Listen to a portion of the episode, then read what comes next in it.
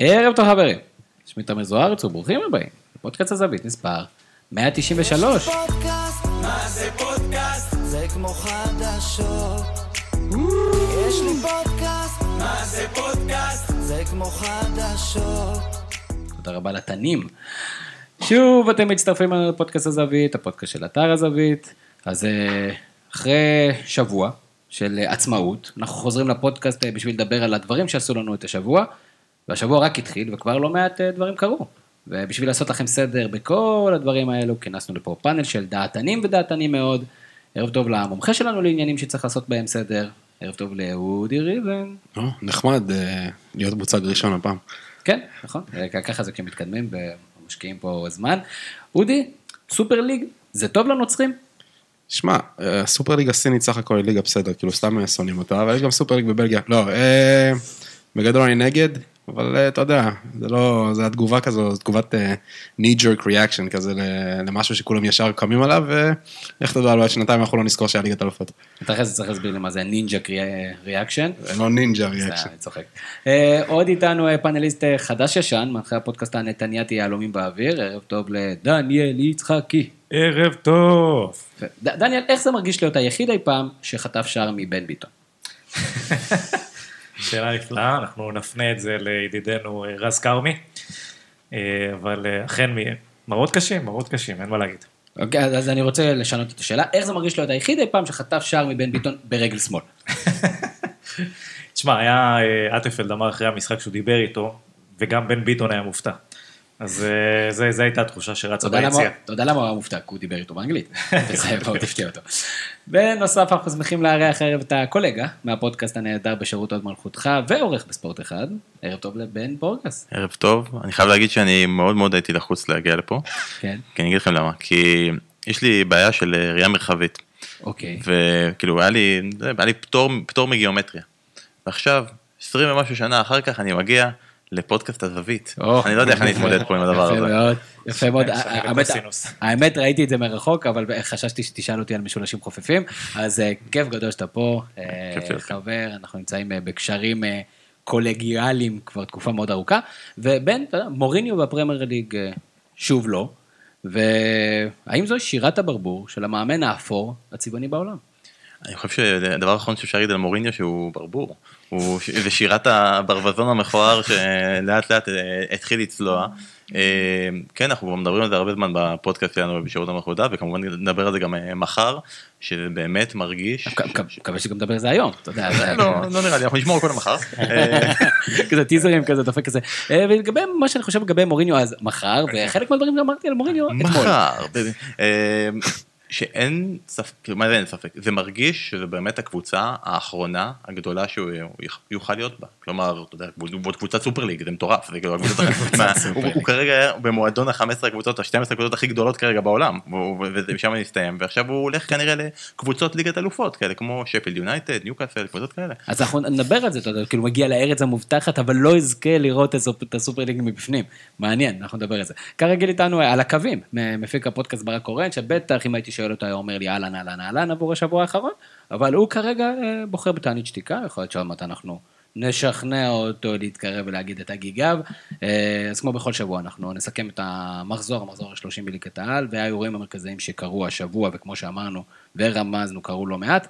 אה, נעבור למשחקים המרכזיים, פלייאוף תחתון, קצת מתחיל להתחמם פתאום בזמן שאנחנו משדרים, ובני יהודה, אה, ביתרון מבטיח על אה, בית"ר ירושלים, ננסה להבין את. מה קורה שם. יש לנו נציג של נתניה, אז ניתן לו לדבר קצת על נתניה וקבוצות אחרות. אה, סופר ליג, מה קורה, למה אנחנו כל כך מפחדים משינויים, והאם השינוי הזה הוא באמת כזה קריטי, ננסה להבין ממה שאנחנו יודעים כרגע.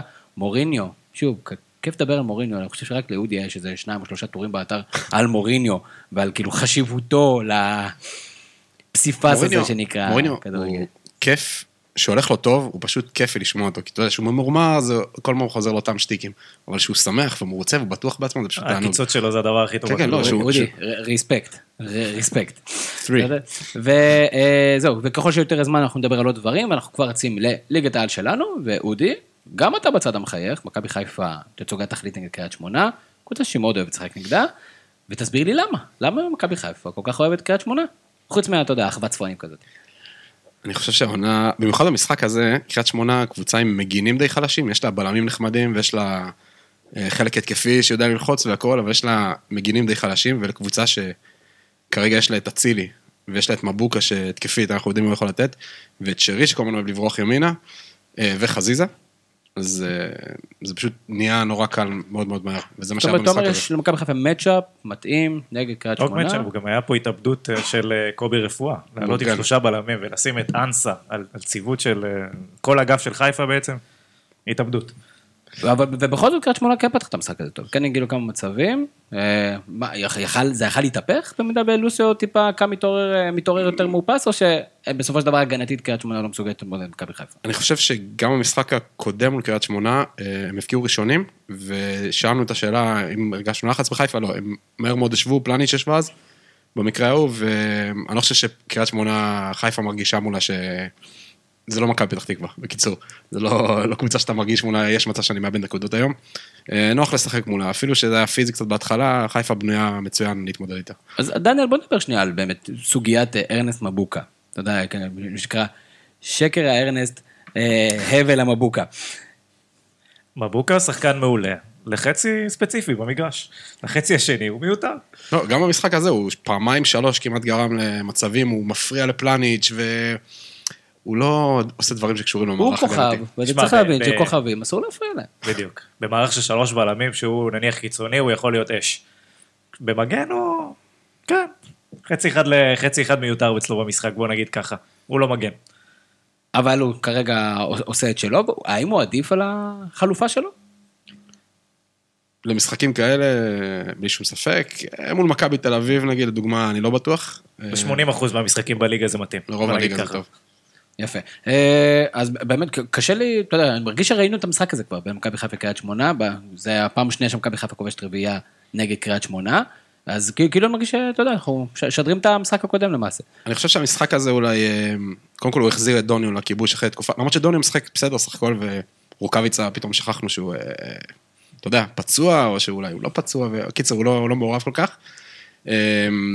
שרי, זה היה משחק נורמלי שלו ראשון מזה הרבה זמן. אה, שרי יש לו רגעים כאלה, יש את הקלישאה רוקד עם הכדור, אבל שרי מרגיש טוב, הוא באמת מתחיל לעשות את השטיקים האלה שהוא מתחיל לרקוד ולהטוטים, זה נחמד לראות. אה, הדבר השלילי, שאנחנו תמיד מדברים על דברים שליליים, אז יש הסיום עם פלניץ', שקצת מדאיג. אה, נקווה שזה לא משהו ארוך מדי, אבל סך הכל... לא הרגעתי אותך. אה, בהודעות היום? מה, מה, מה כתבת לו? אולי, אולי אמרתי לו משחק. שתיים בחוץ, לא יותר מזה. מקווים, אתה יודע, זה מתחיל, מכבי תל אביב יודעים טוב מאוד, אה, משחק שתיים אה, הופך ל... אצלנו, לא- לא לא מעדכנים, אומרים שהוא נפצע. יש לי- ו- יש לי עוד שאלה, אפרופו זה.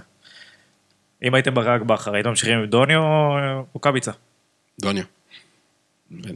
כן, אין ספק שדוניו? כרגע? לא רואה... לא. תראה, זה זה בעיה, כי רוקאביצה באמת הוא ביכולת חלשה, קורונה, פציעה וכו' וכו', הוא לא הוכיח את עצמו, ודוניו מוכיח שהוא יודע לעשות את הדבר הכי טוב שהוא יודע לעשות, שזה לא הרבה, אבל גולים, כאילו... פשוט- שזה די הרבה. שזה הרבה, כן. פשוט כאילו שם, וזה כאילו היתרונות שלו, כאילו זה כשהביאו אותו וב manager וזה, ואתה מסתכל על היכולות, כאילו הכל כזה שמונה, שש, ארבע, זה, וכזה שם, כזה שמונה עשרה בשם. ואני לא יודע, אגב, לא חושב שה matchup של חיפה מול קאש תמיד קל לנו איתם. נגיד בסיבוב הראשון, אם אתה זוכר, היה את הכמעט פנדל הזה של רז מאיר, שרק בשנייה האחרונה, אחרי 10, לא 10, 14, 25 דקות של דיונים, החליטו שזה לא פנדל, ו- ואז משם יצאנו, כי זה יכול להיות בור חבל הזמן, כי זה אמור להיות אדום, ו- ופנדל, וכו' וכו' וכו'.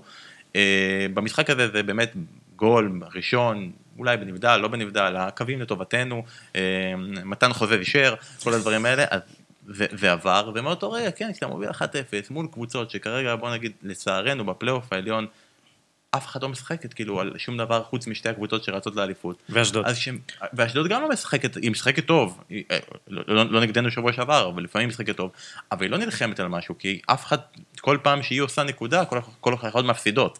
כאילו, כל פעם שהיא עושה נקודה היא בורחת עוד יותר. המקום השלישי די מובטח לה, המקום השלישי לא יוביל אותה לשום מקום, חוץ מ...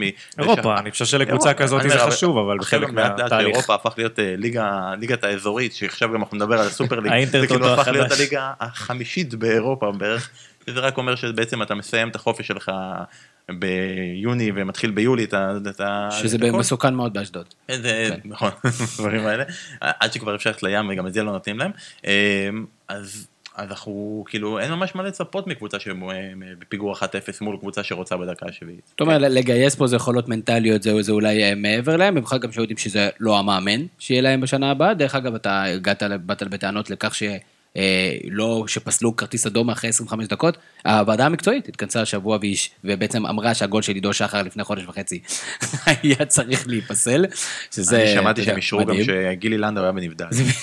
בדיוק, ומרדונה, מרדונה, יש התייחסות אה, ספציפית לגבי מרדונה, אז אה, יפה גם כן, אבל אה, איך אתה מסתכל על המצ'אפ הזה בין מכבי חיפה למכבי תל אביב, אתה יודע, על המטוטלת הזאת, ואנחנו נתייחס למשחק של מכבי תל אביב, אבל אה, מכבי חיפה כובשת שבעה שערים בשבוע האחרון, אה, משחקים שיכולו להיות מוקשים, כמו כל אה, זה, אני, אני פחות, אה, בסופו של דבר זה תלוי איך המשחקים מתפתחים, אם אתה חוטף שער בהתחלה, זה כמו נגד מכבי פתח תקווה, אתה יכול בהחלט אה, אה, להיקלע לבעיות.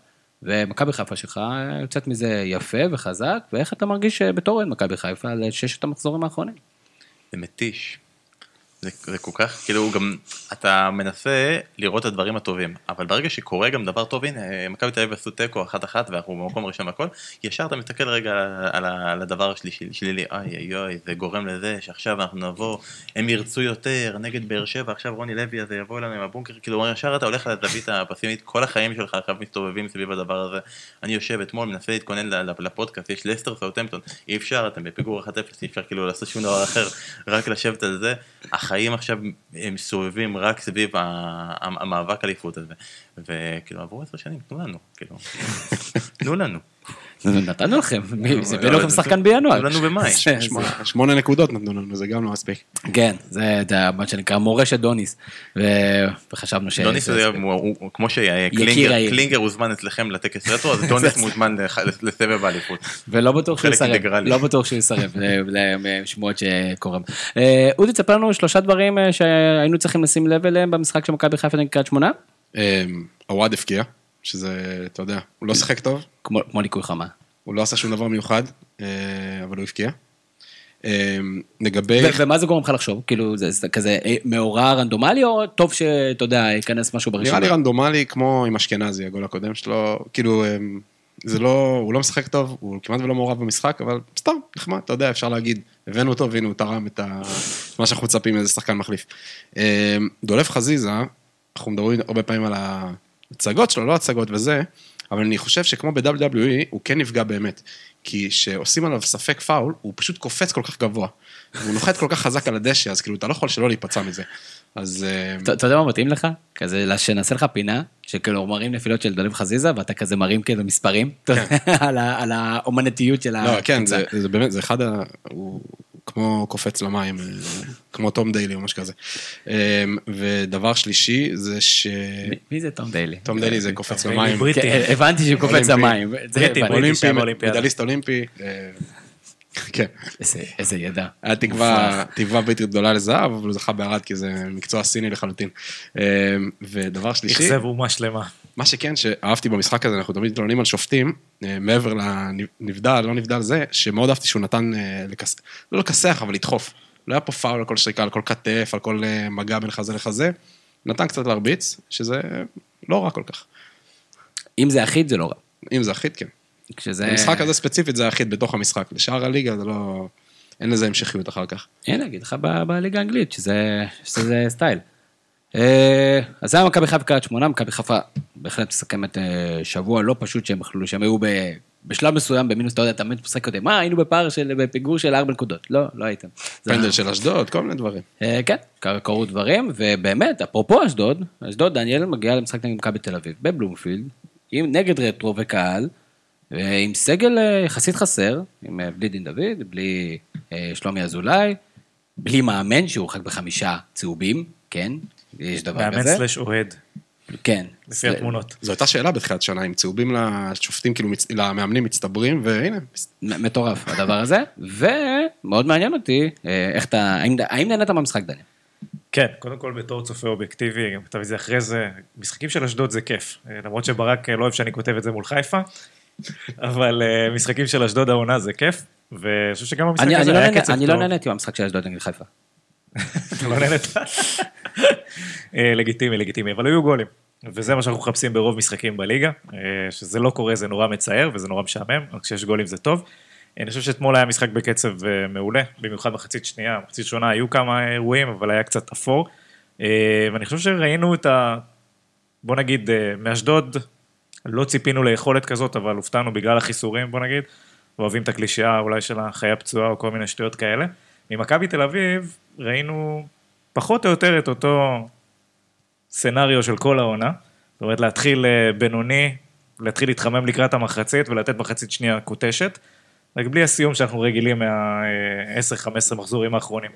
כמה ימים לפ- כמה ימים לפני זה. דור- פרץ אכזב קצת. דור פרץ, יש לו- הייתה לו את ה- הגיע- ציפית- ציפית שהוא ישים את זה, ואז הוא לא שם. הגיעה ההזדמנות הזאת בסוף, והוא לא שם אותה בסוף, אה, וככה זה נגמר. אני, אני רוצה להתייחס לזה, אני דווקא חושב שזה לא המשחק רגיל של מכבי תל אביב, אני הרג- הרגיש שהאמצע אה, מאוד פרוץ. נכון שלאשדוד יש שחקנים שיכולים לפגוע בך, גם כן אה, גורדנה וגם כן אה, כנען, שני שחקנים מצוינים, אבל הקישור הזה ללא גלאזר וללא גולסה, נמצא על איפשהו על, העדים שלו, מבחינת יכולת האינטנסיביות.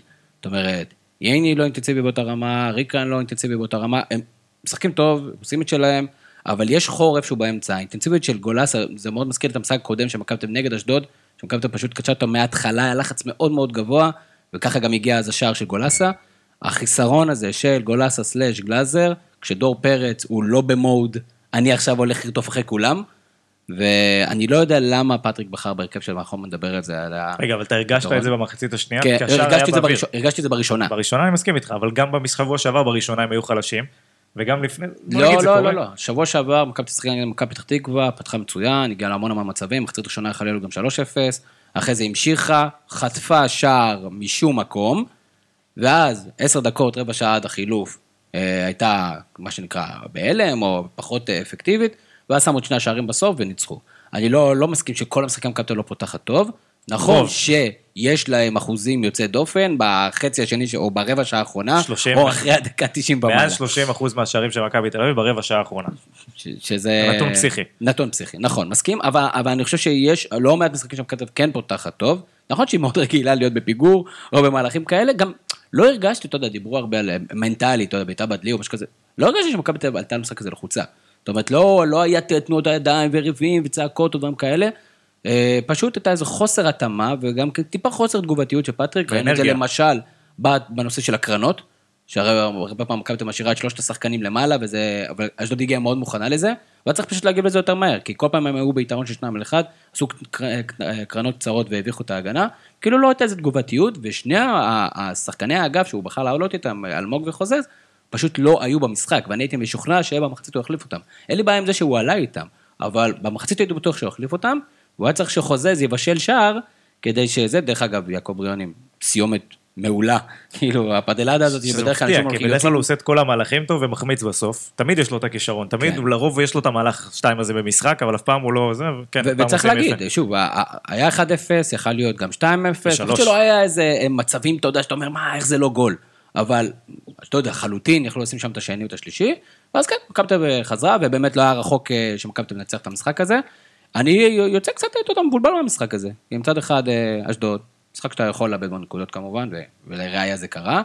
אה, מצד שני, כאילו, עדיין הרגשת את העוצמה של מכבי תל אביב. בסופו של דבר, כשהרימו אותה- את הגז, ופתאום כל השחקנים עלו למעלה, ואתה פתאום רואה שיונתן כהן כאילו עולה והוא עולה בסדר, מה מה מחליף, וכאילו יש פתאום קצת יותר כלים, וזה עדיין לדעתי ייפול בצורה מסוימת, אה, ייפול בצורה מסוימת על האם יחזרו שאר הפצועים. אני עדיין מאמין בזה, אני לא חושב, למרות שנשארו רק שישה מחזורים, שזה יש מספיק אנרגיות לשחקני הסגל הקיים כרגע, לאותם קרצב, אה, ריקן, אה, בלטקסה, אה, גם דור גררו.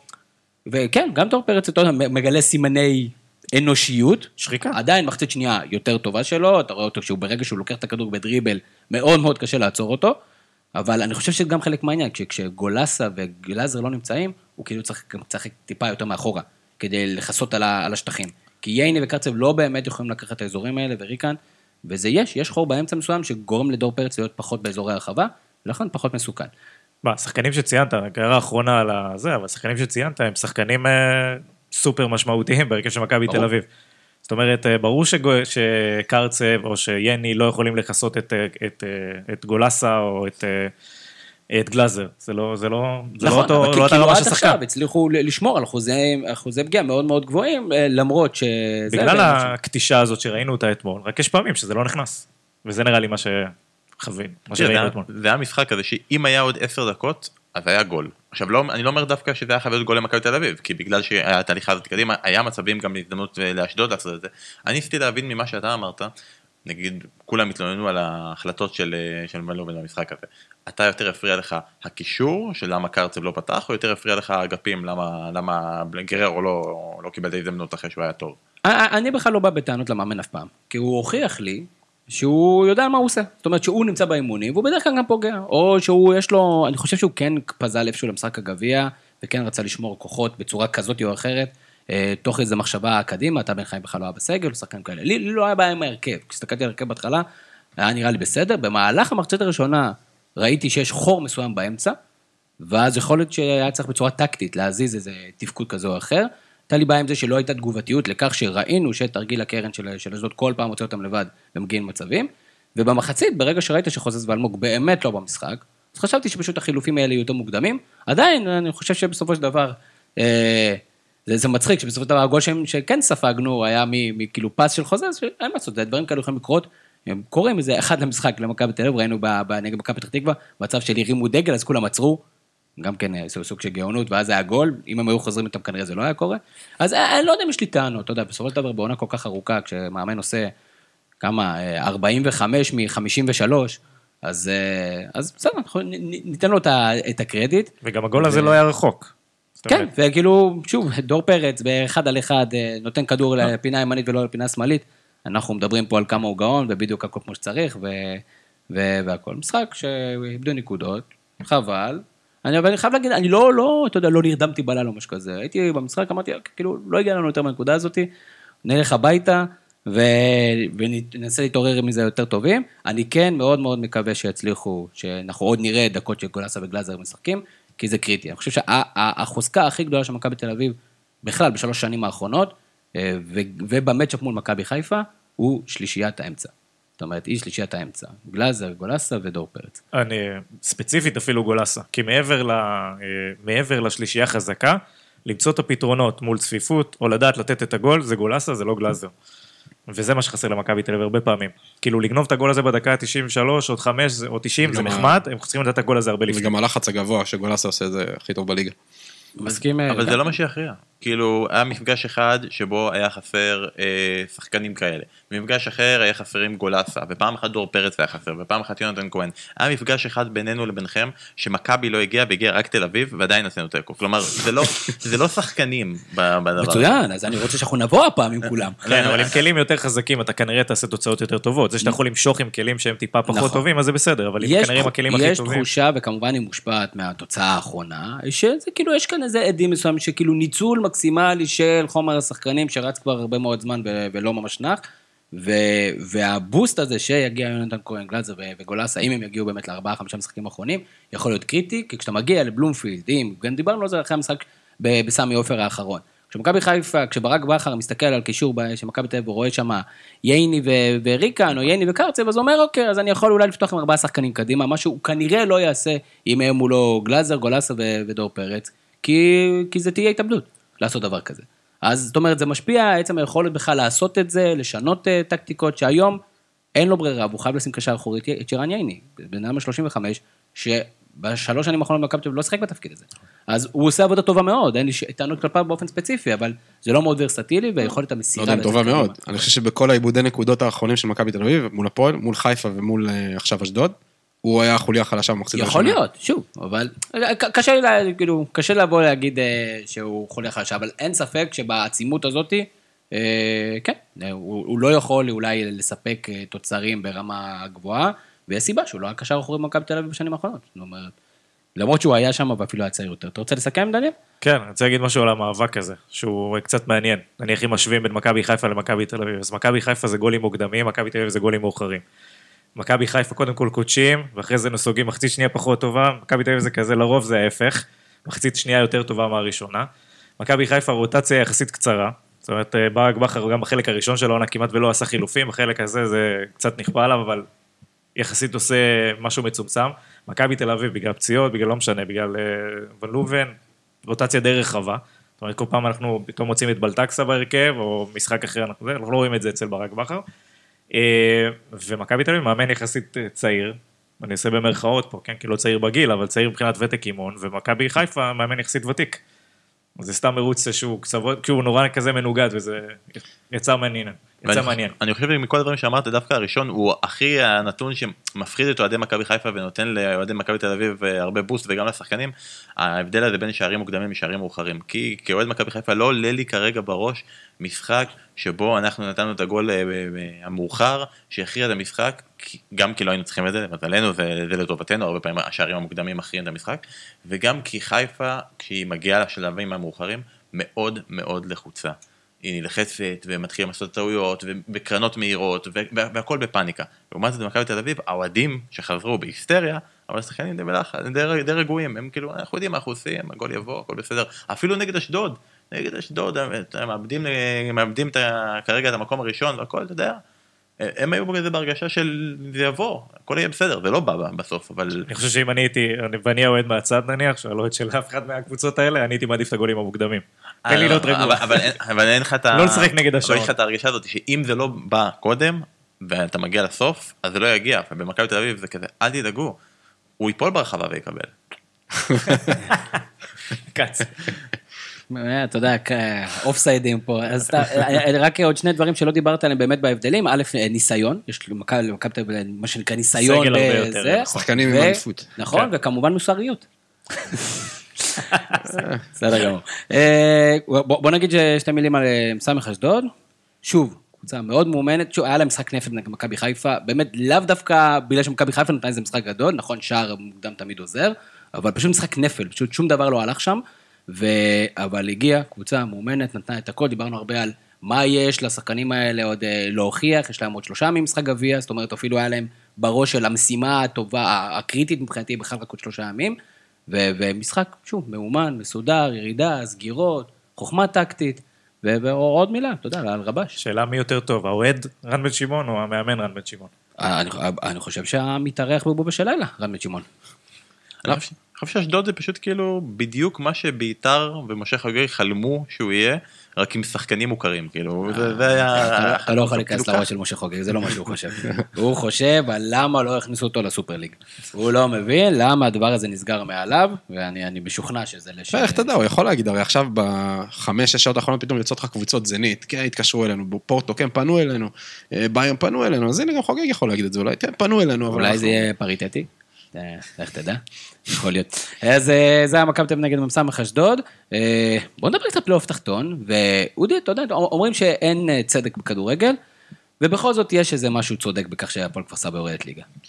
כן, אנחנו הזכרנו מעמד מאמנים וזה, ורק השבוע, היום אפילו אה, שרון מימר, שהוא אה, נראה לי הסמל לכל הסיפור הזה, דיבר על זה. אבי מעמד המאמן. אבי, אה, כאילו, בן- אה, יכול להיות שבן זקן היה הראשון, אבל... אה, תום? אה, כן, ש... מה- הוא דיבר? אני מצטער. שרון מימר, הוא אמר שבעלים של קבוצות צריכים קצת אה, יותר אורך רוח ולתת יותר קרדיט למאמנים שלהם. אה, כש... כן, אפשר לקחת את זה הוא איך מחליף שרוצים. יותר משרות מאיש הייטק, אתה יודע. אפשר לקחת את מה שהוא אמר לאיזה כיוון שרוצים, אבל אה, כן, כפר סבא, מעבר לזה שההתקפה שלהם לא פגעה, למרות... אה, למרות שברק אמר שיש לך חלוצים מצוינים, כן. למרות שבאמת אה, יש לך אה, חלוצים בתחילת מצוינים. עונה, בתחילת עונה שדיברנו עליהם, דיברנו עליהם דברים טובים, זאת כן. אומרת, בגלל זה זה כזה מפתיע. כשהעונה התחילה, סכנין הייתה נראית כאילו יורדת ודאית, אה, כי עם כל האנדרלמוסיה הרגילה שיש שם סביב הקבוצה הזו עם ההנהלה ושבלאגן מוחלט, אה, אבל כפר סבא מהר, מאוד מאוד מהר התברר שזה לא, לא, לא קבוצה ש, שיהיה לה מאוד מאוד קשה.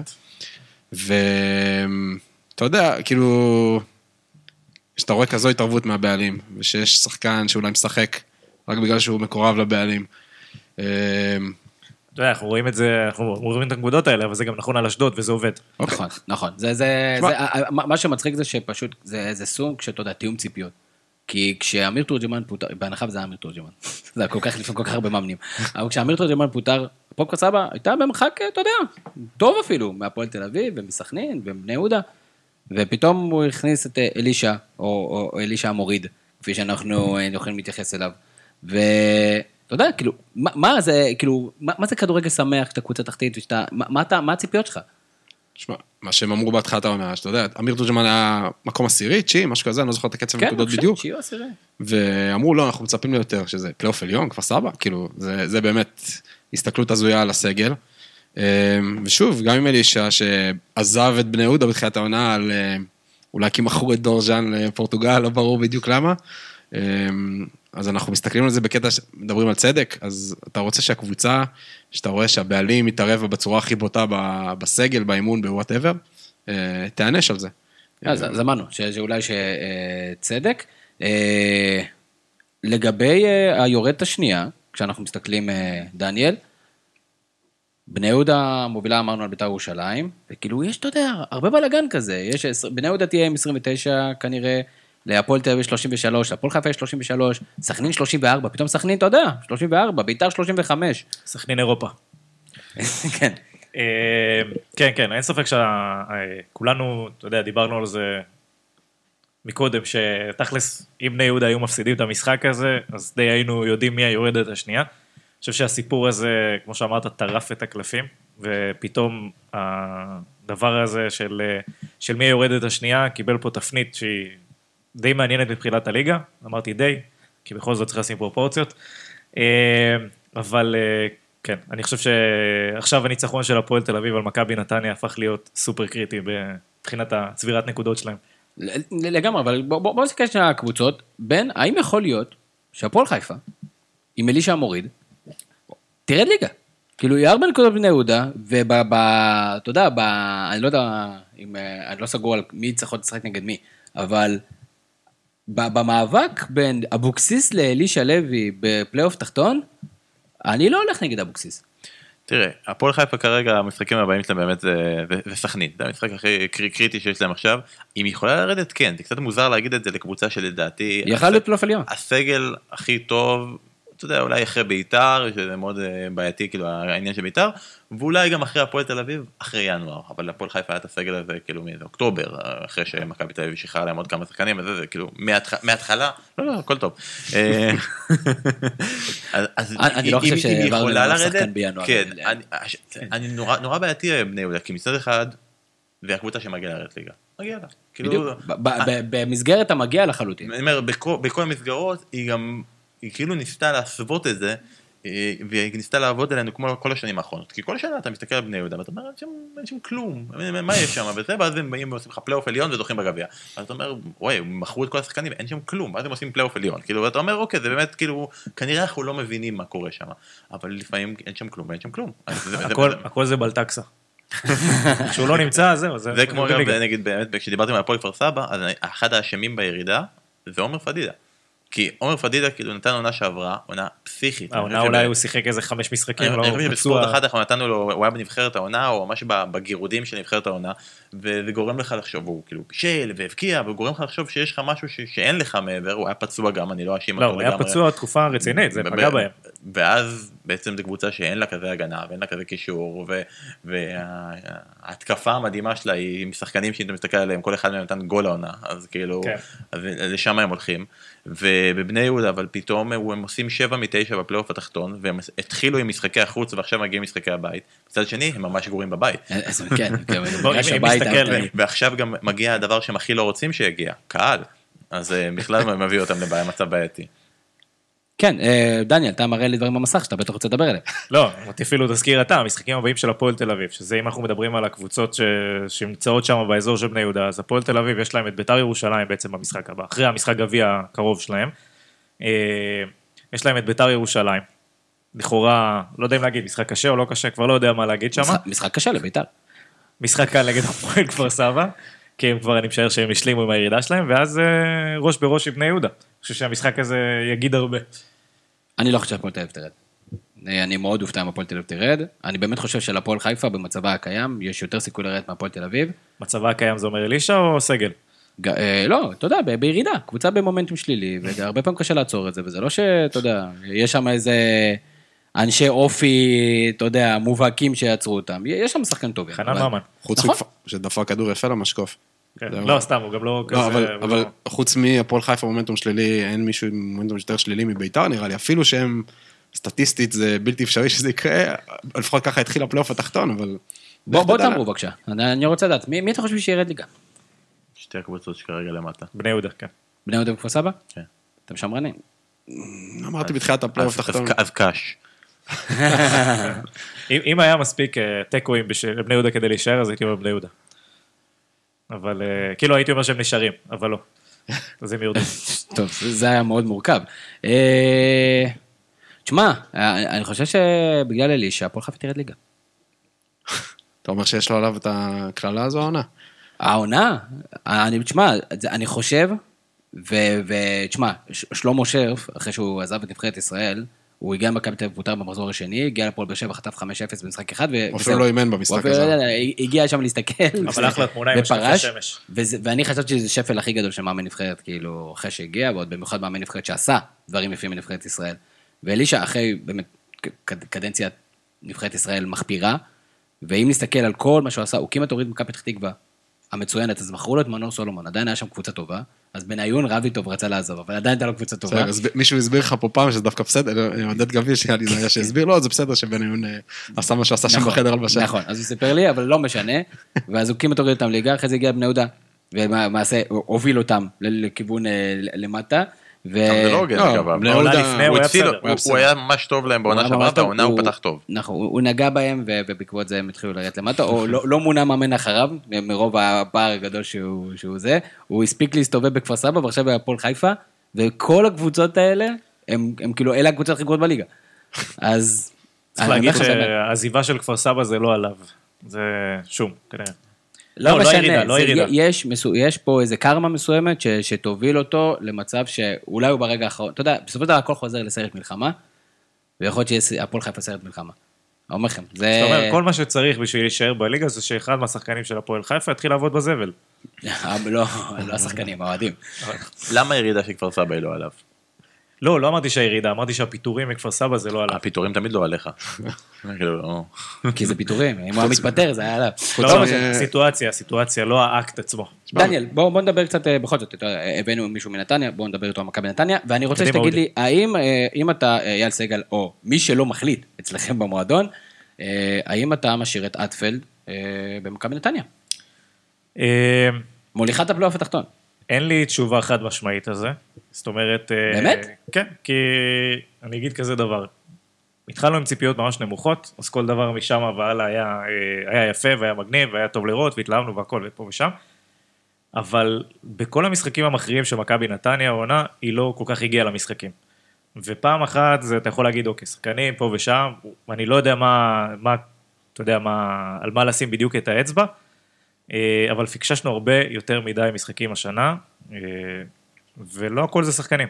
אז אני לא יודע מה קורה בדיוק בתוך חדר הלבשה, אני יודע שהרשמים ממנו טובים, אני יודע שהשחקנים נורא מחוברים בקטע הזה, אה, אבל הוא צריך לסיים את הליגה כמו שצריך ולהישאר, אבל צריך לסיים את הליגה כמו שצריך. מה מה האלטרנטיבה, דניאל? אה, לא יודע, שיתחילו לשלוח אליי סוכנים, אז אני אדבר, אבל אה, לא יודע איזה מאמנים אה, זה, אני לא, שוב אני אגיד, אני, אני בהנחה שמכבי נתניה תסיים את העונה כמו שצריך, כשאני אומר כמו שצריך, זה אומר, תדע לקחת פה כמה נקודות, או למנף את זה לכיוון מומנטום חיובי לקראת העונה הבאה, אז אין ספק שהוא צריך להישאר. אם עכשיו יהיה פה רצף של הפסדים ולא יודע מה, זה קצת, אה, זה קצת אה, מאבד מהפואנטה של העונה הזאת. אמר ברק, בצדק, כשהתפטרו, או התפטרו אה, ברדה ודראפיץ', שאם בית"ר ירושלים בפלייאוף התחתון תעשה את הריצה טובה, אז אתה יודע, אפשר להגיד שזה בסיס, והנה, אפשר לבנות על זה והכל. ואמרנו שזה יהיה בלוף. כי מה זה זה לא- משנה, כאילו אתה פלייאוף תחתון וזה כבר לא כזה חשוב, ואם אתה לא תרד ליגה ו- ולא קרה כלום- שום דבר. אתה אומר אתה זה רוצה, בלוף? כאילו... לא, אני, אני אומר שזה לא בלוף, כי לא זה לא בהכרח, הסיטואציה. כי הוא הגיע מאמן חדש, אבל, אה, והוא, כאילו, זה היה ה money time שלו. זאת אומרת, כן. הוא בהחלט יכל לרדת ליגה. זה לא ממש הסיטואציה, בלוף. זה לא הסיטואציה של בית"ר ירושלים. אה, יש פה סגל שהוא פחות טוב מהסגל של בית"ר ירושלים, הלחץ והציפיות הן אחרות, אה, וצריך, כחלק מפרוסס או חלק מתהליך, אתה צריך לראות שהקבוצה מתקדמת. על זה אני מדבר. ואתה לא רואה את הקבוצה מתקדמת? אני צריך לראות, לא, היכולת בפלייאוף התחתון עד עכשיו לא הרשימה יותר מדי. מבחינת כדורגל, עזוב רגע תוצאות, בסדר, אפשר לנצח, אפשר להפסיד, הכל נכון. אה, הייתי רוצה לראות כדורגל יותר טוב ממכבי נתניה.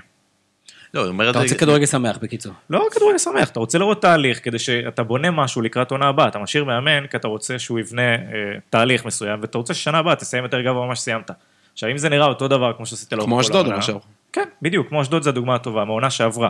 והבנייה בפלייאוף התחתון, והמומנטום החיובי, וההתקדמות השנה, והצעד הזה לפלייאוף העליון.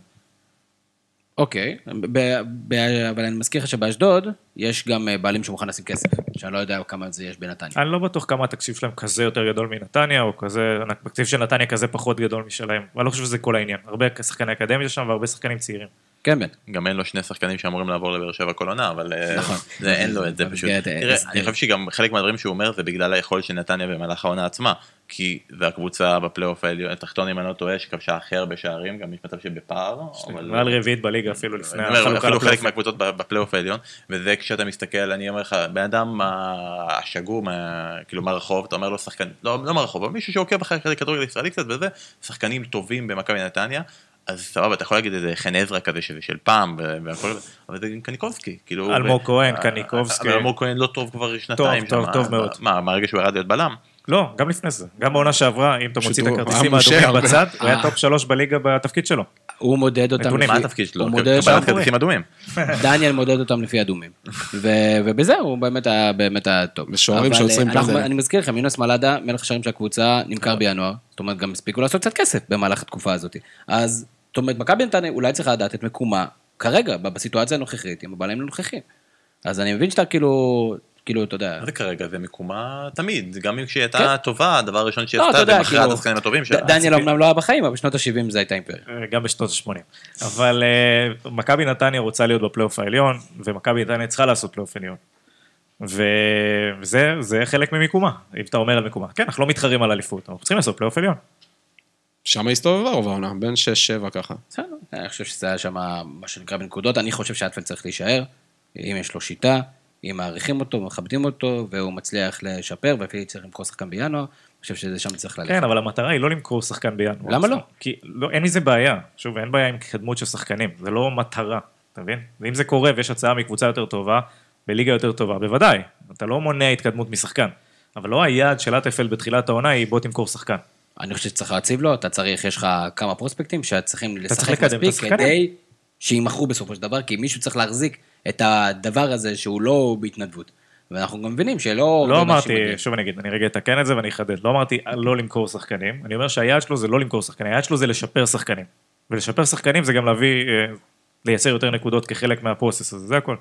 אם באה מכירה של שחקן תוך כדי עונה, להתקבל לליגה יותר טובה, מעבר של יונס מבורך. לעוד פרטים, אה, פודקאסט אה, מכבי נתניה, יהלומים בא- יהלומים באוויר הנפ- הנפלא. אה, אודי, שאלה, אם רוני לוי מאמן קבוצת פלייאוף תחתון, האם הוא עושה תוצאות יותר טובות או פחות טובות מאלישע לוי? אמ, פחות או יותר אותו דבר, ככה נראה לי. אמ, אין, באמת, באר שבע מכל הקבוצות נראה לי בליגה, אמ, בסוג של מצב כזה של מין קיפאון אה, יצירתי, מחשבתי, מקצועי, פשוט קבוצה שמשייטת לעבר כלום. אמ, אה, אפילו ז'וסווה היה פשוט משעמם במשחק האחרון, שבדרך כלל זה השחקן הכי מעניין להסתכל עליו גם במשחקים לא טובים. פשוט כלום. מדכאים אותו. אתה יודע, פה, שופטים פה. עד, עד, עד לפני כמה מחזורים לפחות היה קטע הזה שאתה מחכה שהוא יחזור כדי לראות אם זה יעורר אותם, אבל uh, במשחק נגד קריית שמונה היה ככה רגעים שלו. Um, כרגע זה נראה פשוט uh, קבוצה שלא כיף לה להיות עצמה. בן, מה הציפיות של הפועל באר שבע עד סוף העונה הזאת? דבר ראשון, אני לא אעצבן אותם, אנחנו פוגשים אותם ביום שני וחבל לעצבן על זה. דבר שני, תראה, בדברים האלה אין מה לעשות, זה, אשמת אלונה בסופו של דבר. אנחנו מדברים פה על רוני לוי, מאמן ששיאו היה לפני 15 שנה, ובשיאו אוהדים שלו צעקו אליפות בלי מאמן. אתה מבין? כאילו בשיא, ברגעי אני הכי טוב בעולם, האוהדים אומרים לא, אנחנו ממש לא אוהבים אותך, אנחנו לא, לא צריך להיות פה בכלל. אה, ג- גם אלישע חווה דברים, גם אם אנחנו רוצים לכבות, לחבר קווים. כאילו, אומר, ובסופו של דבר, רוני לוי בשנים האחרונות, גם בקבוצות, כאילו, מקבל הזדמנות שוב אחרי שוב אחרי שוב, וגם אני מאמין שהקבוצה הבאה שלו זה הפועל תל אביב, זה מרגיש ככה כזה, אבל זה מאמן שהחליף את יוסי אבוקסיס, ומסתכלים אחד על השני במראה, וזה נראה כמו... לא, זה. אפילו לא אותו דבר. באר שבע. הפועל באר שבע של אבוקסיס הייתה תחרותית.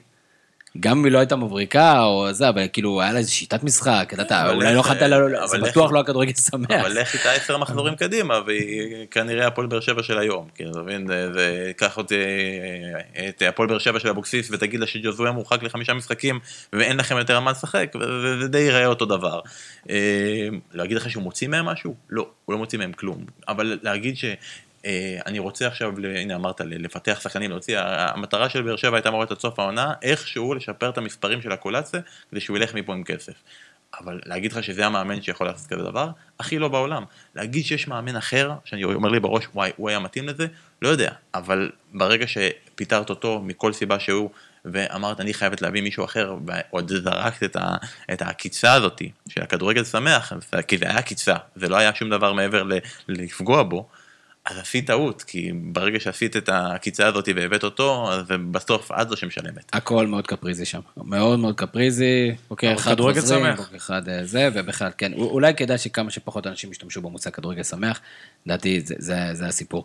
אה, כדורגל שמח אולי יהיה לנו בסופר ליג, אודי, ובוא בוא, בוא תספר לנו על הסערה, אני לא זוכר סערה כזאת, אתה יודע, 24 שעות האחרונות, ממש טירוף כאילו, גם ברשתות וגם כן, בכל המסביב, ממש דחק לגמרי כל, כל שיח אחר. ובוא בוא תספר לנו שנייה, מה זה ה super league, לאן זה הולך, ואיפה זה עומד כרגע, ברגעים שעכשיו אנחנו מדברים, מה קורה ב tribunal האירופאי. תשמע, זה מצחיק האמת, כי זה כאילו, זה... It's been a long time coming, כאילו, הדבר הזה, זה ידעו שזה מגיע. אמ, טוב, בקיצור, אה, העובדות עצמן, 12 קבוצות, 6 אנגליות, ה top 6 כמו שהם אה, מגדירים את עצמם, אה, השתי הענקיות הספרדיות פלוס הגדולה השלישית, והענקית האיטלקיה ועוד שתי קטנות מילנזיות, החליטו שהם אה, פורש, פורשים מליגת האלופות, מכל המפעלים של וופא, לא מהליגות המקומיות, ומקימים ליגה משל עצמם, The Super League. כמו שאנחנו מכירים אולי מענפים אה, כושלים אחרים באירופה, ענף אה, כד- כדורסל. כשהמטרה היא לעשות פשוט ליגה שמשחקת במה, בבית אחד, כולם נגד כולם, ואז מה קורה? המטרה הכללית היא אה, 20 קבוצות העילית של היבשת. אה, המטרה הראשונית היא 15, כרגע אין להם אפילו את זה, זה 12. אה, 20 קבוצות, יחולקו לשתי בתים של 10, ומתוך זה פחות או יותר זה יהיה כמו ליגת אלופות, יעלו 8 לרבע גמר, שמינית גמר, אה, שמינית גמר, רבע גמר, חצי גמר וגמר אחד, אה, שמשחק אחד. אה, המטרה בסופו של דבר היא כסף. אה, ליגת אלופות, אלופה של ליגת אלופות יכולה לעשות משהו כמו 100 ומשהו מיליון יורו, פחות או יותר. אם מתחילים לחשב גם את הכסף של הישגים, גם את ה... יש חלוקת כסף על גודל שוק טלוויזיוני, ויש חלוקת כסף על הדירוג של ה... ה-coefficient score, הדירוג של הליגה שלך בתוך ה... כל הדבר הזה, הם מגיעים ל-100 ומשהו מיליון יורו. הסופר ליג כביכול, אה, במימון נדיב של ג'יי פי מורגן, אני לא חזק JP מורגן. ג'יי פי מורגן, לא חזק בכל השמות של הגופים הפיננסיים האלה.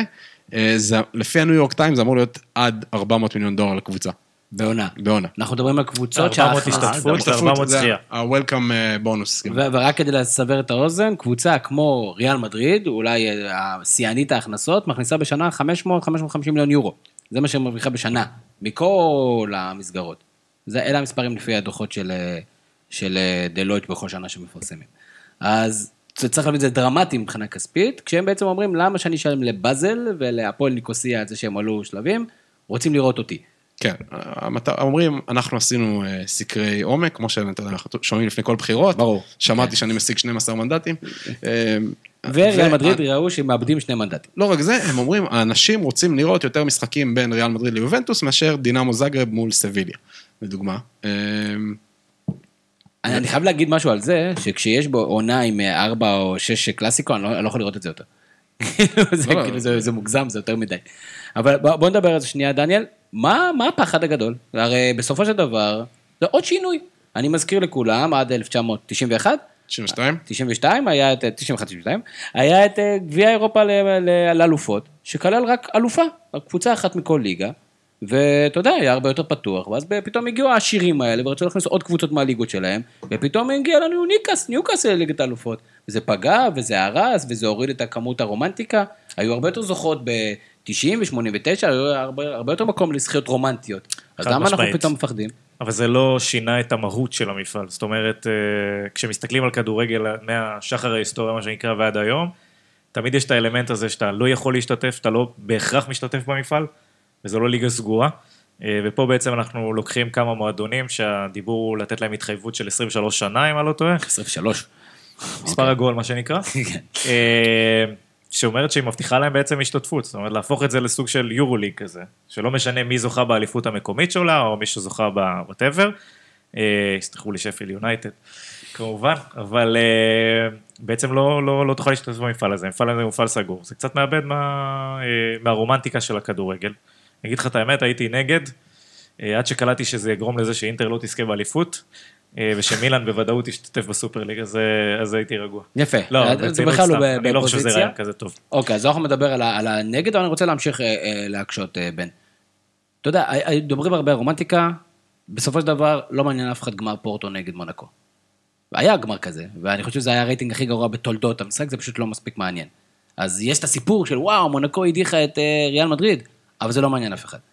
ואז שאלה, האם בסופו של דבר, אחרי שאתה יודע, דיברנו והפכנו להיות נציגי האמת וה, והצדק של כולם, האם זה באמת כזה סיפור גדול, שיהיה את ה-20 הקבוצות הכי טובות, כל הזמן, אחת נגד השנייה, בצורה תחרותית, בצורה של ליגה, לא באיזה נוקאוט אחד.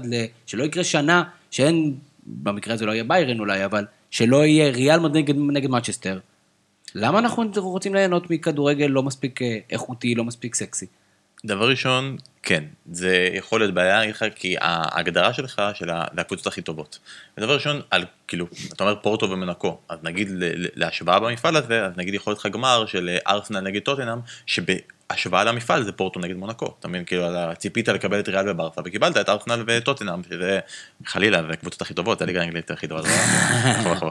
אה, לא, אבל נגיד היה כאילו- טוטנאם נגד ליברפול, לפני אה, שלוש שנים. לא, אני אומר, נגיד עכשיו אתה אומר, זה כל כך הרבה זמן באוויר, כאילו, זידן היה אמור לשחק בסופר ליגה, זה כל כך הרבה שנים שזה אמור לקרות, אז אם זה היה קורה נגיד, באמת, ראיתי כתבה על זה, לא זוכר מי, אה, שזה היה קורה לפני 10 שנים, 15 שנה, אז מנסטר סיטי לא הייתה חלק מהמפעל הזה, מן הסתם, או אני אומר, ואם אתה מסתכל על זה 10 שנים קדימה, אז נגיד לסטר יכולה להיות קבוצה מדהימה, והיא לא תהיה שם, או נגיד אברטון, שעכשיו משקיעים בה כל כך הרבה כסף, והבעלים מגיע, ואנצ'לוטי, והכל, היא לא יכולה להיות שם, אז ההגדרה של הכי טובות בעולם, היא, היא איך אפשר להשוות אותה? זה כמו נגיד ב-NBA, אז באמת הן הקבוצות הכי טובות בעולם, אבל הן לא מתחרות מול אף אחד כדי להגיד שזה לא שעכשיו, אה, אה, לא יודע, ההורנטס משהו, לא יודע, נגיד לזה, משחקת נגד ריאל מדריד. יהודה הורנטס. נכון, נגד בני יהודה הורנטס, משחקת נגד ריאל מדריד בכדורסל ובודקת מי מאיתנו יותר טובה כדי שאני אשתתף ב-NBA. נכון, זה, זה סגור, זה רק אנחנו, זה רק דנבר נגטס, לא יודע. אז, אז, אז בוא נדבר שנייה, אז, אז אני, אני שמח ש- שהעלית את זה, כי זה מוביל אותי לנושא הבא, אודי. איזה שינויים צריכים לקרות, בהנחה וה super league זה עובדה מוגמרת. ואני לא יודע אם זה באמת עובדה מוגמרת, ואנחנו נדבר על זה גם כן. אבל בהנחה וזה עובדה מוגמרת, איך אפשר לשפר את המפעל הזה, שבכל זאת, כן יהיה כזה שמשמר רומנטיקה מסוימת, לבין, אתה יודע, בסופו של דבר עדיין לראות את ה top נגד ה top כל הזמן. תראה, ולא מסי נגד חטאפה, כל הכבוד לחטאפה. כרגע, כרגע אה, אה, פלורנטינו וכל האנשים שמדברים על זה, הם אומרים מיל, מילים מאוד יפות. אחד, לא מדברים על זה מן הסתם שבאנו לעשות יותר כסף, אלא אנחנו באנו לשפר את הכדורגל. מבטיחים על אה, משהו כמו 10 או 15 15 מיליארד דולר שיטפטפו להם אה, כדי לשפר ולחזק את פירמידת הכדורגל בכל אירופה, אה, וששנה הבאה הם יפתחו סופר ליג אירופאית של נשים. שלדוגמה, הקבוצה הכי טובה באירופה לנשים זה ליון, שהיא בכלל לא, הקבוצת הגברים שלה לא, מוז... כאילו, לא מוזמנת לסופר ליגה הזו, ווולסבורג מגרמניה, שהיא גם לא מוזמנת לליגה הזו. כרגע אומרים את כל הדברים הנכונים, ושהם ייתנו חמישה מקומות שהם אינווייט, הזמנות. כביכול לקבוצות שעל פי ההישגים שלהם, אה, ויהיו מוכנים להשתתף במפעל הזה, אה, כן ייכנסו. אז על פניו, אתה יודע, אומרים... זה כל- סיכוי להפועל ירושלים. כן, כתב. אורי אלון, אל תישאר. אז אומרים את הדברים הנכונים, אבל אני חושב שכולנו יודעים מה זה, גם באנגליה עצמה, לפני, או באוקטובר או נובמבר, היה את הדבר שנקרא פרויקט ביג פיקצ'ר, ששש הגדולות האלה, פלוס עוד שלוש קבוצות, סאופמפטון, וסטאם ואברטון, אני לא זוכר בדיוק מי, הם רצו לעשות סוג של מהפכה, לשנות את uh, מבנה השליטה וקבלת ההחלטות בליגות, שהם. שכל ההצבעות, כל התשע האלה יחליטו את כל ההחלטות, ב... נקרא לזה במינהלת, אה, ובתמורה הם אה, יאפשרו הרבה יותר כסף שירד אה, לתחתית הפירמידה. אה, בקיצור, אה, כל פעם מנסים בדרך אחרת ליצור את הדבר הזה, משהו טוב לא יצא מזה. בוא נדבר שנייה בין על אה, אנגליה, ואיך הקבוצות האנגליות מתייחסות לזה, אנחנו רואים את ה... בתקשורת גם את רוי קין, גם את פיל נבל, אני בטוח שאנחנו, אה, as we speak, בטח קלופ כבר מתבטא נגד הסופר ליג גם כן, אני בטוח שמוריני לא אוהב את זה. מה, מה הקולות שאתם שומעים מאנגליה? אני בטוח שקלופ כרגע לא מתבטא נגד זה, כי הוא, הוא בתוך זה, אז אני מניח שבתוך הדבר הזה קצת יהיה קשה לו כרגע ללכת ממש נגד לא, אז אמרתי שלו. שאמרתי שאני בטוח שהוא מתבטא, ראיתי שמישהו כתב שעכשיו קלופ נגד הסופר ליג, אז אה, כאילו, אני חושב שהיה ציטוטים שלו מ-2019, אבל אה, תראה, בכל הדבר, צריך לזכור תמיד אה, שיש פה, האינטרסים פה הם קיימים. חייבים, אני נגיד, אנחנו אנחנו עובדים כרגע בספורט אחת, אני- אנחנו, כולנו, ביחד. אנחנו מתעלים את עצמנו לא, דרכך. אז נגיד כרגע, זה, אתה רואה, זה יכול לפגוע לי ביורו, אז אז זה לא טוב, נכון? אז אני לא רוצה את זה. וזה יכול לפגוע לי בליגה האירופית, אז זה לא טוב, אני לא רוצה את זה. אבל מצד שני יש פה מפעל חדש, שיכול להיות שאני אקנה אותו, ואז אני ממש רוצה את זה, וזה זה אחלה, ומסי כל שבוע וכו' וכו'. אגב, זו שאלה פילוסופית שאתה אמרת, האם אנחנו רוצים כל הזמן כל טוב כל השבוע? לא יודע. האם אני רוצה כל הזמן את הכי טוב שיש? אני לא בטוח, אני אוהב שיש מדי פעם, ש... אני לא רוצה שיהיה לי כל שבוע ליברפול יונייטד, אני רוצה שיהיה פעם בשלושה שבועות את המשחק הגדול הזה, את המפגש הזה שאני מחכה לו, כאילו, אה, אני רוצה אה, רגעים שמסירים אותי, לא כל רגע, כי אחרת זה לא יסיר אותי. לא כל ראשון יכול להיות ראשון הגדול. כל ראשון הוא ראשון הגדול. אה, אבל בתוך האינטרסים האלה, נגיד, אתה הזכרת את גרי נביל וזה נורא מעניין אותי הנושא הזה ספציפית שלו, כי צריך לדעת שכרגע הדיבורים הם שמי שעומדת מאחורי כל הליגה הזאת היא The Zone. שזו כאילו חברה שכרגע מנסה לפרוס אה, לשוק, אה, יש לה חלק מהזכויות, היא בעיקר בארצות הברית נורא חזקה, ומנסה לפרוס לשידורי אינטרנט בכל המקומות האחרים גם בעולם, ואומרים שהם כאילו עומדים מאחורי הליגה. גארי נביל הוא פרשן של סקאי ספורט, או, אנשים שהם של ביטי, הם לא. מן הסתם, הם לא כל כך רוצים שיהיה את הליגה הזאת, שכנראה של גוף אחר שדוחק אותם החוצה. אז גם יכול להיות שכל אה, ביקורת של גארי נביל, גם אם היא מוצדקת, גם אם הוא הכי מאמין בה בעולם, יש בוס מאחורה שאומר לו, חביבי, הפרנסה שלנו הולכת אם הליגה הזאת קמה. אז אה, אני אומר, כל הדבר הזה, גם זה צריך... זה היה לקחת גרי בחשבון. או פיל נבל? גרי. גרי. פיל. נביל מאמן במיאמי עכשיו. יש לו עוד אינטרס גם בתור בעלים של קבוצה, בסוג פירמידה אנגלית איכשהו. אה, עוד נקודה שלא דיברנו ולא לא התייחסנו אליה, זה בעצם זה שזה יגרום לפערים שלא ניתנים בכלל לצמצום. זאת אומרת שיהיו קבוצות שהן עשירות והן נורא נורא נורא הפכו להיות יותר ויותר עשירות, שקבוצות אחרות לא יכולות לצמצם את הפערים, זה גם יגרום לשאיבה של שחקנים נורמליים מכל מיני קבוצות ביניים שאנחנו רואים אותם היום, שפשוט לא יוכלו להתמודד עם רמות השכר ש- שיהיו פה, וזה עוד אלמנט שהסופר ליג הזה לא, ייקח אותנו. לאט. הכדורגל בכל מקרה הולך לכיוון הזה, אבל אה, מה שאנחנו מרגישים, מה שאנחנו רואים פה זה באמת כאילו נקרא לזה לשבור את הפירמידה, או כמו שחליסי כל הזמן אהבה להגיד, לשבור את הגלגל. ש... והנה, משחקי הכס נגמר בצורה מאוד מאוד עלובה. עשור, עשור למשחקי הכס. בסוף, אה, זה. ואז הגיע זה, פלורנטינו פרס ושרף את כולם. יפה. אה, דרך אגב, בהפסקה קטנטונת, בית"ר ירושלים מסיימת ב-2-2 בבני יהודה, עם שער בדקה ה-90 של ינקוביץ', בדקה 94 של אורי מגבו. אורי מגבו. אז, אגדה, אז, אגדה. אז אני רוצה להגיד שלדעתי בני יהודה כן תרד. אז, אז כאילו, מסכן, כאילו, אתה יודע, אלישע, זה, אתה יודע, חבר'ה כאלישע. אה, מסכנים השכנים של קלינגר בשוויון הזה. וואו, מטורף. אה, נחזור שנייה, אה, ליגת האלופות אה, הציגה היום מודל חדש, אה, אודי. איך זה אמור לתת ביטוי ולחבר, במקום 32 קבוצות 36, אה, עשרה משחקים לפחות לכל קבוצה, כך שיהיה להם יותר משחקים ואז יותר כסף, אבל וואל, עוד משחקים, כאילו, זה, זה מטורף. כן, מה שמצחיק, יש גוף שעכשיו פתאום נהיה נורא כאילו מפורסם להגיד אותו, ה-ACA, שזה ארגון המועדונים האירופאי, שמי שעמד בראשו היה האיש הכי חזק שם, זה אה, אניאלי של יובנטוס. אה, בקיצור, המועדונים האלה, תמיד השינויים האלה, וופא, זה לא שמן הסתם וופא אוהבים יותר כסף, אבל זה לא שוופא כל הזמן שואפים לעשות שינויים בליגת אלופות, זה המועדונים הגדולים כל פעם רוצים יותר ויותר ויותר מקום לביטוי, מקום לקבל החלטות, ולקבל יותר כסף, זה גם למה ליגת האלופות קמה מלכתחילה. אהבתי שאתה אמרת את השתי דברים הראשונים קודם, כאילו הם רלוונטיים. כסף. ושוב, תחזור לשאלה. לא, אה, אה, איך אה. השיטה הזאת, בהנחה ונגיד יפתרו. את הסיפור הזה ולא אוקיי. יהיה סופר ליג, האם השינוי הזה בליגת האלופות, אם לא היה את הסיפור הזה סופר ליג, האם השינוי הזה בליגת האלופות, איך הוא אמור להשפיע? בגדול, אה, פשוט יותר משחקים למועדונים האלה. לא, לא משהו שונה, זה, אה, לא, לא שינו את הכמות קבוצות שנכנסות מליגות גדולות, אה, חוץ ממקום הזמנה אחד לקבוצה שתגיע למקום החמישי או שישי או משהו בסגנון הזה. כרטיס ארסנל כזה. כן, שהיא מקום אה, עשירי כרגע, או תשיעי, לא, תלוי מה לידס תעשה היום מול ליברפול האמת. אה, אבל בכל מקרה, פשוט יותר משחקים, כי זה ליגה אחת, זה כמו, זה מזכיר מאוד את הליגה הארגנטינאית, שהם כל כמה שנים משתגעים ופשוט עושים ליגה של איזה 30, 30 קבוצות, אז עושים הפעם 36 מועדונים, אה, כל אחד ישחק עשרה מחזורים, שזה יותר, ארבעה יותר ממה שיש לנו עכשיו, פלוס עוד אה, סוג של play-in tournament, כמו שב-NBA עושים עכשיו. אה, בקיצור, יותר משחקים, יותר כסף זכויות שידור, אה, והמועדונים הגדולים האלה רוצים יותר יכולת אה, להחליט על הנעשה, גם בעתיד. יפה, אנחנו עוד נמשיך לעקוב אחרי הסיפור הזה, עוד רב, רב, זה מדהים שהם רוצים לעשות את זה החל מ-2022, וכאילו עם כל הסיפור, ועם היורו והכל, לא, לא יודע, זה, הכל כזה מרגיש עוד מאוד מאוד פלואידי, וזה עוד הולך להשתנות, ומעניין איך הדבר הזה יתקדם. אה, בן, התחלנו לדבר על אה, מורינו, בוא, בוא נדבר עוד קצת על מורינו. מה כרגע מורינו הולך לעשות? זאת אומרת, האם מוריניו היה כזה גרוע בטוטנאם? האם, האם זה חשף את אותם דברים שחשבנו שהוא מאמן מיושן? או שהסיטואציה בטוטנאם כרגע היא פשוט סיטואציה שהיא לא מסוגלת להתחרות בקבוצות הגדולות באמת באנגליה, וזה קצת היה הכתובת הייתה על הקיר. זה מאוד בעייתי הנושא הזה, דבר ראשון, העיתוי הוא ממש ממש ממש מפתיע ומוזר. כלומר, אנחנו פה עכשיו כרגע שישה ימים לפני גמר גביע הליגה, התואר הראשון שטוטנאם יכולה לזכות מאז 2008, הרגע הזה שכאילו, טוטנ... הרגע הזה שכביכול מוריניו מנקז אליו את כל האנרגיה שלו העונה מהרגע שהוא הודח מאירופה, גביע הליגה? כן, כי זה תואר. זה- כי זה גביע טוטו אחי. זה. קבוצה בלי תארים. אחי, זה תואר לפני, שפעם ראשונה לפני, מ- מזה 13 שנה, וקבוצה שלא זוכה בזה הרבה, ועוד בגמר נגיד לא היית אומר שיש לה איזה קבוצה קלה, גמר מול מנצ'סטר סיטי שכביכול זה גם לנצח, לנצח את פפ גוורדיאולה, מפגש ראשון בגמר נגד פפ גוורדיאולה, בין גוורדיאולה למוריניו לדעתי מזה 10 שנים.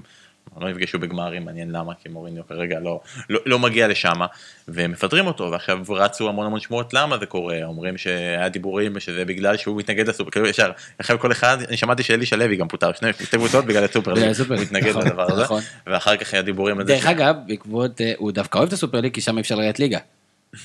נכון. זה- זה- עוד לא- לא הולך לשם, עדיין לא הגענו אף פעם עם מוריניו למצבים של ירידת ליגה, חוץ מעונה אחת בצ'לסי. לא, דיברתי על אלישע. אה, אלישע. כן. אמ, והיה דיבורים על זה שיכול להיות שזה בגלל המענק שיש לו אה, על זכייה בתארים שלא רוצים לתת לו, עונה כזו גרועה, אז מפטרים אותו לפני, ה- לפני האופציה שהוא יזכה בכלל, שזה מצחיק בכלל שמדברים באותו זמן על מענקים וסכמים, שהרגע הקבוצה זכ- אה, אמרה, אמרו להם בואו קבלו 400 מיליון דולר על זה, על, על זה שרק תיכנסו, בסופר לה- ליג. תשתתפו בליגה. יש מצב שנתנו לו לפיטורים יותר מהמענקים, לא? אנחנו אמרנו סכום בזה פסיכי. שכאילו כל הכסף שטוטנאם קיבלו פשוט העבירו לחשבון בנק שלו ישר חולה. לשם. זה חשבון מעבר. כזה. שזה אגב כל הנושא הזה הוא מאוד הזוי שאתה רואה הרבה קבוצות באנגליה היה להם כאילו קיצוצים במשכורות פיטרו אנשים היה דיבורים צריך לקצץ קורונה וזה ובזמן הזה אותם קבוצות כאילו סוגרים חוזה של כאילו אה, קנו את תל אביב במקביל לזה שהם כאילו מפטרים אנשים כי אין לנו כסף לזה. מוריניו השנה תראה אנחנו מדברים פה זכות מכבי חיפה כאילו זה לא אבל אה, היה להם עונה אבל נימני אמר שלא הרשימו. היה להם עונה שהם היו בתחילת העונה במקום ראשון, ומאוד מאוד התרשמנו מהיכולת שלו, ומזה שבסופו של דבר, כאילו יש כאלה שכבר אומרים, הארי קיין לא אהב אותו, הארי קיין נותן את העונה הכי טובה שלו, כאילו, בקריירה, איתו, הוא מלך השערים של הליגה, הוא מלך הבישולים של הליגה, אין דברים כאלה. והסגנון הזה של קיין וסון, אה, עפנו, עפנו באוויר, ואמרנו בואנה, מוריני המציא את עצמו מחדש, והוא מלך.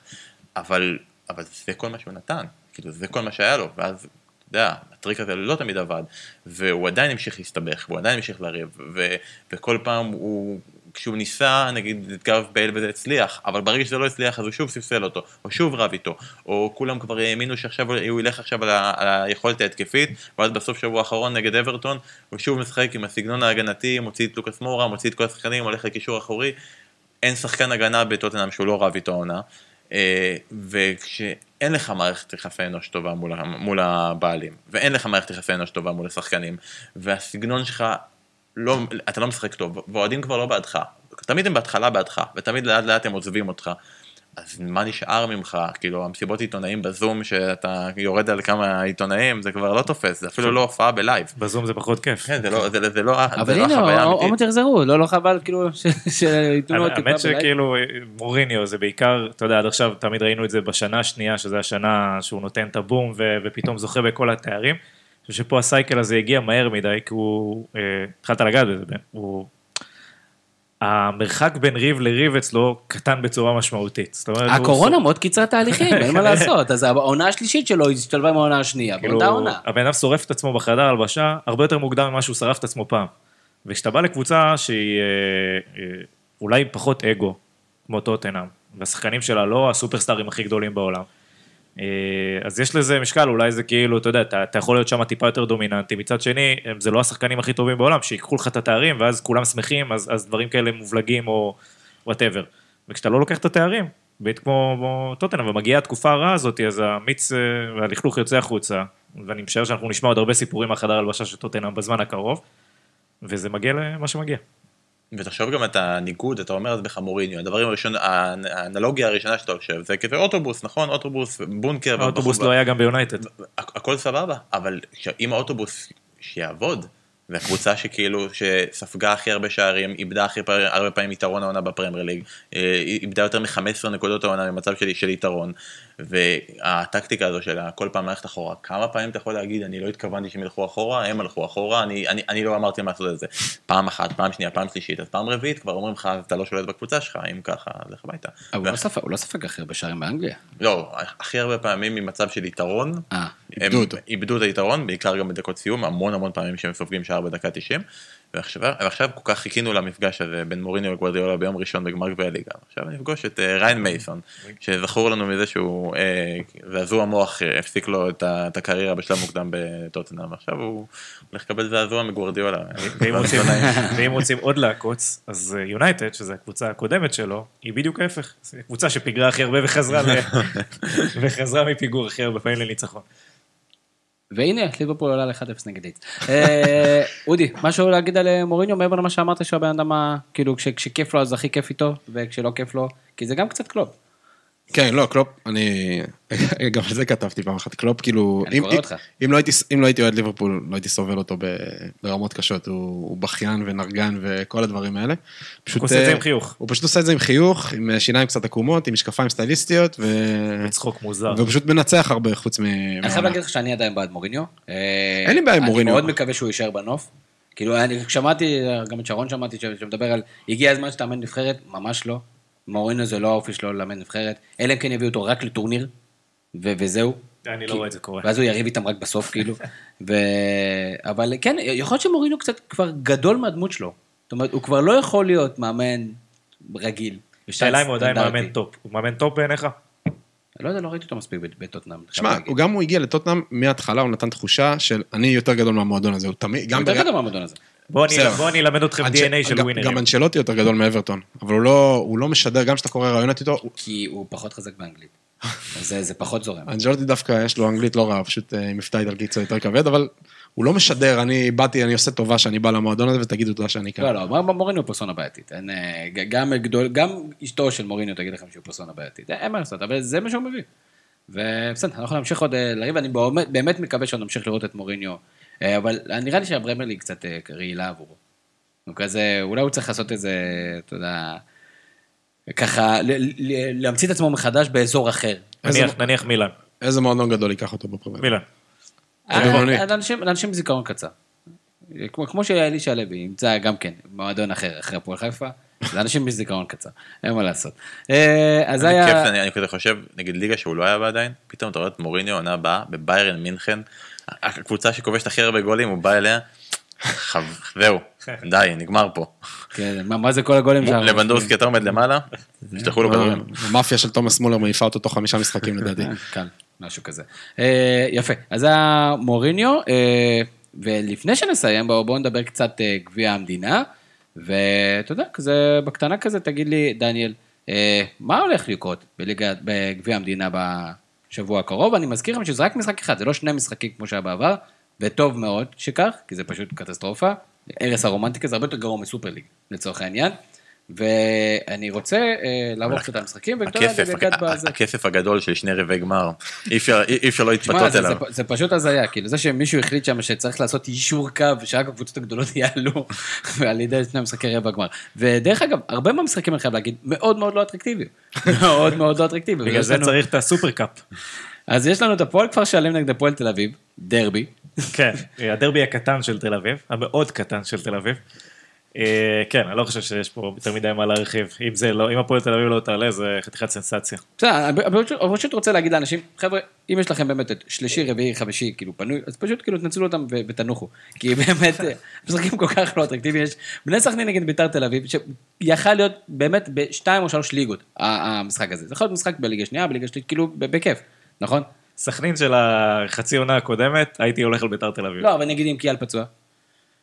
אה, לא, לא, יש להם מומנטום טוב, הם הם כבר בפורמה. וקיאל בריא... רגע, ביתר תל אביב אבל מקבלים טלפון אה, לזרוק את המשחק הזה? לא, הם יכולים לעלות. השאלה אם הם יכולים לא. לקבל חיזוק נקודתי ממכבי תל אביב למשחק. אין לנו יש מי לתת. חוקים כאלה? תכלס, אין לנו נכון. מי לתת. אה, מכבי חיפה נגד האימפריה המקומית הפועל עפולה, ביום חמישי בשמונה אחרי וחצי. חמישייה שהם נתנו. הדרבי הצפוני. אתה באמת יודע מה עשו הפועל- הפועל עפולה שם? הם עשו אה, 5-0. אה, הוא לא מה הם מי? עשו. על מה? הם המוליכה של הפלייאוף התחתון של הלאומית, אה, נתניה של הלאומית. נתניה של הלאומית. נהדר. ואשדוד, מכבי תל וגם אביב. שם ערן לוי שיחק בעבר. כן. ושאלה איך המשחק הזה הולך להתפתח באשדוד, והאם לאשדוד יש שחקנים שעבדו על הרגליים במשחק הזה. איך המשחק של אשדוד? אמ, שוב, המשחק הזה מכבי, גם בליגה מכבי תל אביב עשו מספיק כדי לנצח. גם פה הם יעשו מספיק כדי לנצח, הפעם זה ייכנס להם. כאילו, זה כאילו אמור להיות הפוך. זה אמור להיות המשחק שכאילו הם נלחמים והכל, ועכשיו מכבי, ועל זה הם ישלמו. אני חושב שזה לא משחק סגור. אה, אני חושב שכל משחק שקורה סגור, באיצטדיון... אה, בטוח לא. לא, אתה יודע, היה פה אה, כזה החלטיות של מכבי, אני לא בטוח. זה אוהדי מכבי חיפה שהם מנסים לעשות אתה פה אומר, אתה. אומר, זה... כן. מזל שהמיקרופון לא אצל ברק היום. אף משחק של מכבי תל אביב בגביע הוא לא סגור. לא, לא, בכלל, בכלליות, משחקים באיצטדיונים קטנים של אשדוד ודברים זה, זה קריית שמונה, אשדוד, משחקי חוץ, זה דברים שיכולים לקרות. זה כאילו, that's uh, what a magic looks like, אתה יודע, כזה, זה- המקום שבו נערמות אגדות. זה אה, לילה קסום באשדוד, זה המקבילה הישראלית של לילה קר וגשמי בסטוק. יפה, לא, זה קריית שמונה. קריית שמונה, תכלס נכון, זה קריית שמונה. יפה מאוד. אז אנחנו מתחילים לקפל את האירוע הזה. אה, באמת השבוע, אני מרגיש מותש. היה יום, היה 24 שעות, כאילו כן, פשוט... אני באמת מרגיש מותש. יום שני בערב, אני מבחינתי כאילו, אנחנו כבר ביום שישי כזה, בואו בוא נתחיל לקפל, הבנו מה קורה מנגד מי, ועוד, ועוד יש כדורגל השבוע, ויש אה, בלאגנים. אה, תשמע, רק הפורמולה שאני מקבל עכשיו, תשמע, התוכנית בנטפליקס פשוט גמרה אותי. באמת, אני יודע הרבה יותר מדי דברים. אני, אשכרה, האפליקציה היחידה שאני מקבל מההתראות זה האפליקציה של הפורמולה. מאוד. מומלצת. אתה, גם- אני גם לא מבין את רוב הדברים שאני קורא שם, אז אני שולח מדי פעם כזה לאודי מה קורה. אה, מאוד מאוד מומלץ אה, לראות את הסדרה בנטפליקס, פשוט סדרה מטורפת, והייתה עונה מטורפת, אבל אולי על זה נדבר בפעם אחרת. אה, בן פורגס, איזה כיף שבאת. ארבע שהזמנתם. כן, תשמע, הרגשת כאן בבית, אבל גם כן, תודה. מה, איזה איזה בית, איזה כיף. אני- רגיל שזה זה בערך המקום, כאילו, אנחנו מקליטים בערך באותו גודל כזה, רק שאין את המרחב מסביב. אין אנשים וזה את כל הפעילות שקורית פה מסביב לזה, אז תודה רבה שבאת, תמשיכו לעשות עבודה נהדרת, באמת, גם בשידורים שלכם וגם כן בפודקאסט המצוין שלכם. שם אתם מנחיתים אנשים מהאליטה של הספורט הישראלי, תקשורת הספורט הישראלית. ואת שרון ואסף. אה, כן, ואת שרון ואסף, ואפילו את אורי אוזן מדי פעם, אז אה, כן, התכוונתי אליך, אתה האליטה של תקשורת הספורט בארץ. אז אה, כיף גדול שבאת. אודי ריבן, מה? אמ, שהבת שלי תפסיק לבקש שאני אזכיר אותה פה בפודקאסט. או, אז, אז בואו בוא ניתן איזה קונטקסט. אודי שומע את הפודקאסט עם בנסיעות, והבת שלו, שהיא בת חמש, שש. שש, מזל טוב. אז היא אומרת לו כל פעם, אבא, למה אתה לא מדבר אלינו? אז בבקשה, רותם, אנחנו שמחים שאת שומעת אותנו, מכל צוות הזווית. דניאל יצחקי, איזה כיף שאתה מגיע מתחתו, אתה יודע, מהפלייאוף התחתון עד לפה. זה בטח אהבתי נכון. שאתה בא לעקוץ. וכרגיל, כן, תודה רבה לברק קורן, כל ההפקה, ארגון סדר ועל ההכוונה. לא מאחלים- אה, לא לי כלום. אה, לא, אין מה מה לאחל, תשארו במקום שלכם. ואני הייתי תמיר זוארץ, שיהיה לכם המשך ערב. נהדר. יש לי פודקאסט, מה זה פודקאסט? זה כמו חדשות. יש לי פודקאסט, מה זה פודקאסט? זה כמו חדשות.